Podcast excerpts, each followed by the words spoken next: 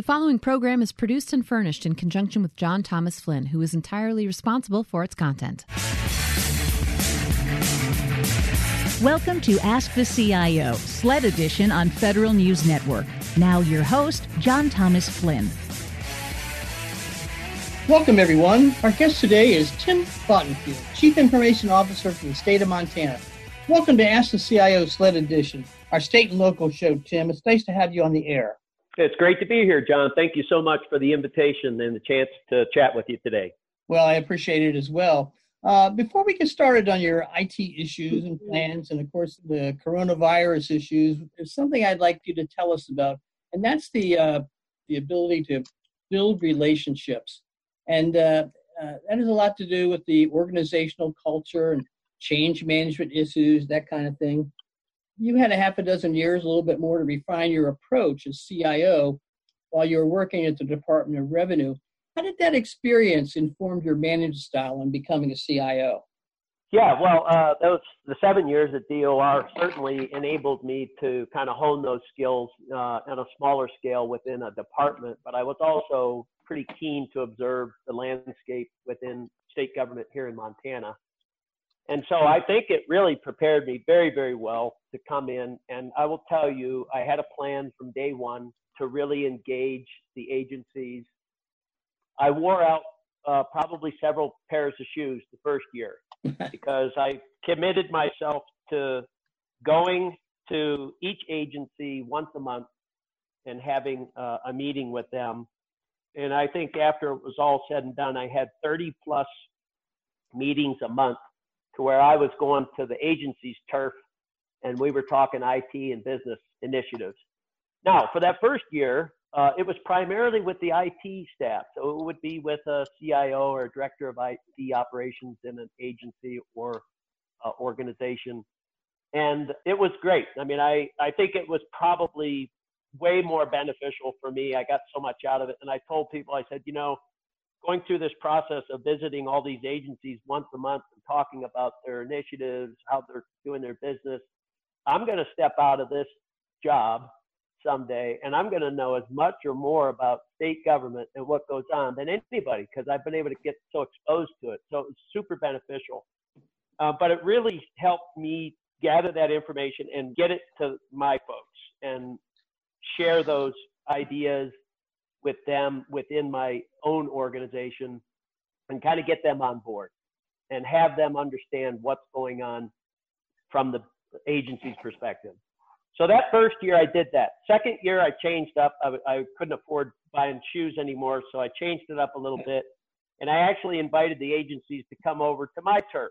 And we did it on a quarterly basis. But this time I invited not only the IT staff, but I also invited director, deputy directors. I wanted the business folks to be there, or at least get the flavor for a business perspective, um, not just from the IT perspective. And that I think was a next level of engagement that has really been beneficial. And it wasn't just me meeting with them. I have my executive staff there as well. So I have a, a CFO, chief financial officer, a chief information security officer, I have a chief technology officer, and then we also have a communications and executive uh, support person that participates.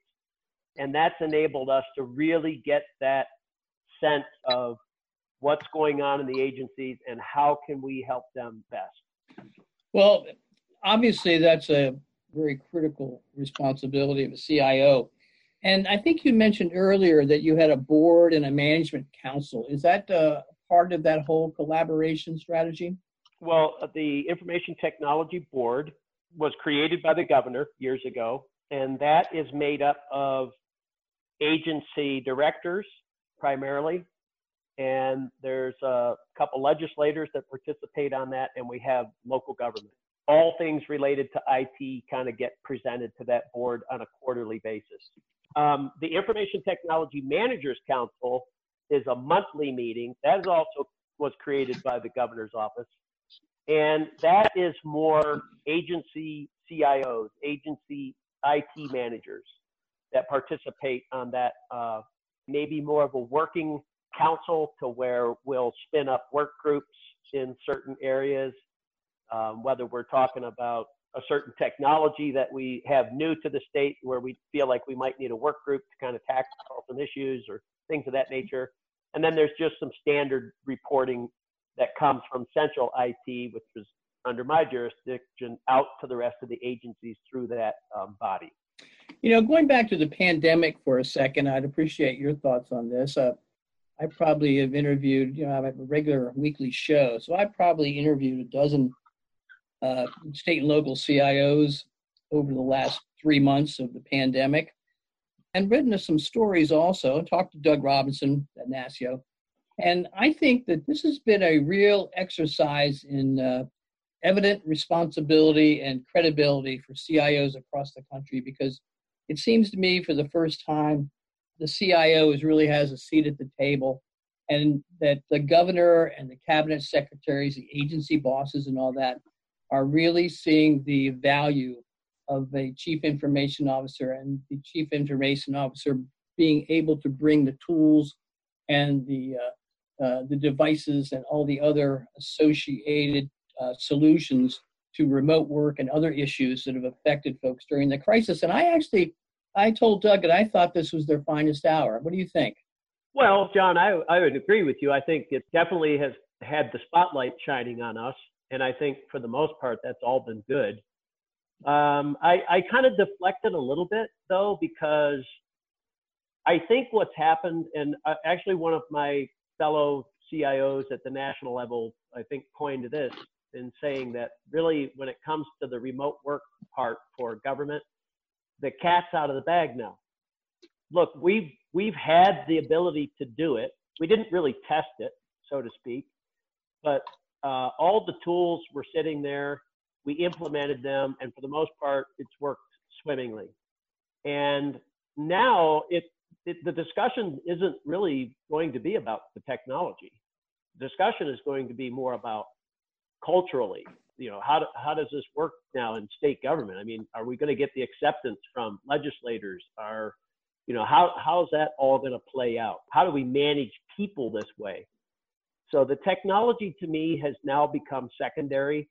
You know five years ago that wouldn't probably have been the case. Ten years ago definitely not. Um, but we're we've done now what um, the corporate world has been doing for a decade or or more in some cases to where you know most of the people that I deal with on the vendor side, they don't have a home office. They're working out of their home, an airport, and a hotel. Yeah. And uh, so I think we've just kind of figured it out that it, it definitely works in state government. Technology's there. We don't have to worry about that so much anymore. It's just how are we going to manage people and how are we going to accept it in various uh, ways. We have, I'd say in Montana, you know, we have kind of a, uh, how should I say this, more conservative view. I don't even know if that's the right word, but a view of maybe you you need to be kind of sitting at your desk to be able to get work done, right? Mm-hmm. Um, and I think a lot of us now know that that's not what productivity is all about. It's not how many hours you're chained to a desk or to a computer. It's you've got a certain amount of work to do. Uh, it really doesn't matter um, during the course of the day how you get it done or where you get it done, as long as you're getting the work done. Well, like you said, the cat's out of the bag. I think I'm going to steal that from you. It does make uh, well sense. again, one one of my compatriots coined that, so you're, I stole it from somebody else. All right. Well, we'll what's the word? Abrogate it. We'll, we'll take it for to ourselves. Uh, okay. With that, I'm going to have to take a break. Our guest today is Tim Bottenfield, CIO for the state of Montana. You're listening to Ask the CIO SLED Edition on Federal News Radio, part of the Federal News Network. I'm John Thomas Flynn. Welcome back to Ask the CIO SLED Edition on Federal News Network. I'm John Thomas Flynn, and my guest today is Tim Bottenfield, CIO for the state of Montana, reporting to us today from his cabin on the outskirts of Glacier National Park.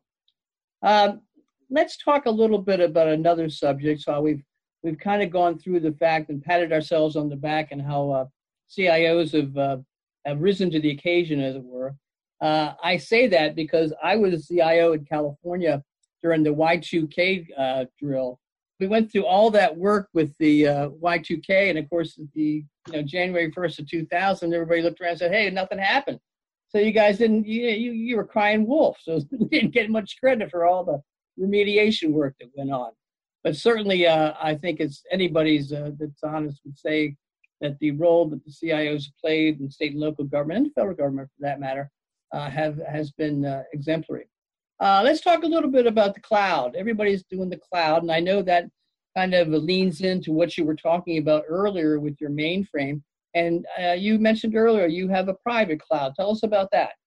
Yeah, well, you know, I, I mentioned that uh, there was some foresightful thinking, I think, uh, probably going back maybe 15 years ago when the legislature appropriated funds to build two data centers in the state of Montana. We have one in Helena, and we have one, oh, I don't know, 300 miles east of Helena somewhere, uh, out in the middle of nowhere. Uh, that's more of the one that's used for uh, DR and um, backup. But uh, anyway, so right about the time that I came into state government is when those data centers were getting spun up. And um, like I said, over the course of this past decade now of those being in place, the thing that we didn't do is rest on our laurels and just sit back and not continue to upgrade the infrastructure. Um, we've done a very, very good job uh, and the people that have been involved in maintaining those data centers has done an excellent job of keeping them uh, really state of the art. I mean, the state of Montana, I will tell you, we are like 99% virtualized. We have very few physical servers anymore. Um, we can mm-hmm. probably count them uh, on a couple hands across the state in terms of the state government. So, having said that, you know, we're very poised to be able to support a multitude of different uh, applications and services and support out of that, um, out of those data centers. So I think first and foremost, we're not against going out and using uh, vendor cloud services. Um, in fact, we've done that on several occasions. Um, but we're going to first look to what we can accommodate. If we can't accommodate it, then we're going to really vet whatever the request is. If that's an agency that wants to go to a cloud service or internally within my uh, central services group, we're going to take a look at it from a technological standpoint. We'll look at the financial aspects of it. Um, security, of course, is uh, of the utmost importance. And you know, once we take a look at all those things, if it makes sense to go out to a cloud vendor for services, then you know, by golly, that's what we're going to do, and we have. So you know, I think probably going back maybe five years ago, there was a little bit more of an anti-cloud uh, stance in the state sure. in terms of going out to a third party, but that's not the case anymore. We want to be flexible. And the bottom line is we just want to make sure that we're spending the citizens' money that in an appropriate way and the services uh, you know that we get need to just be uh, very stellar and exemplary. Mm-hmm. So that's mm-hmm. that's how we bet it now. Mm-hmm. One of the uh, points you made about security is being so critical, and obviously it's been on the top 10 list of uh, the CIO survey from NASCIO for, for years now. Uh, but I also wanted to talk about workforce recruitment and training. I interviewed your uh, your neighbor Shawn Riley there in uh, North Dakota uh, a couple months ago, actually before all this. this is probably at the very beginning of the year, and he told me that with uh, North Dakota, I think the unemployment rate was like 1.9%. I mean, it was beyond full employment. In fact, they were so worried about uh, hiring people that they thought they were going to have to really jump into AI and data analytics and you know other uh, robotics because they didn't think they could handle it and hire the people they needed. What's your strategy for workforce recruiting, particularly in some of those hard to hire areas like uh, security, et cetera? Yeah, I mean, we we struggle as well. I would say that there's a lot of similarities between North Dakota and Montana. And uh, by the way, Shawn is fantastic, and I will tell you that we we look to North Dakota uh, a lot to see what they're doing in the security world. I would say they're one of the states that are kind of leading the way um, with cybersecurity. They've done a great job educationally and and across the state. And they have a little bit more control uh, in state government than we have over here in uh, Montana. And what I mean by that is they have much more influence on, I think, K through 12 and also local government. Mm-hmm. That's one. Those are areas here in the state of Montana that we kind of have on our radar to be able to shoring up those uh, alliances between uh, education and local governments, along with the state kind of being the, the mothership, so to speak. But um, workforce-wise, it's tough. I mean, we we know we uh, we lose a lot of young people that come out of the, our universities, and they you know they go on to bigger and better things in big cities.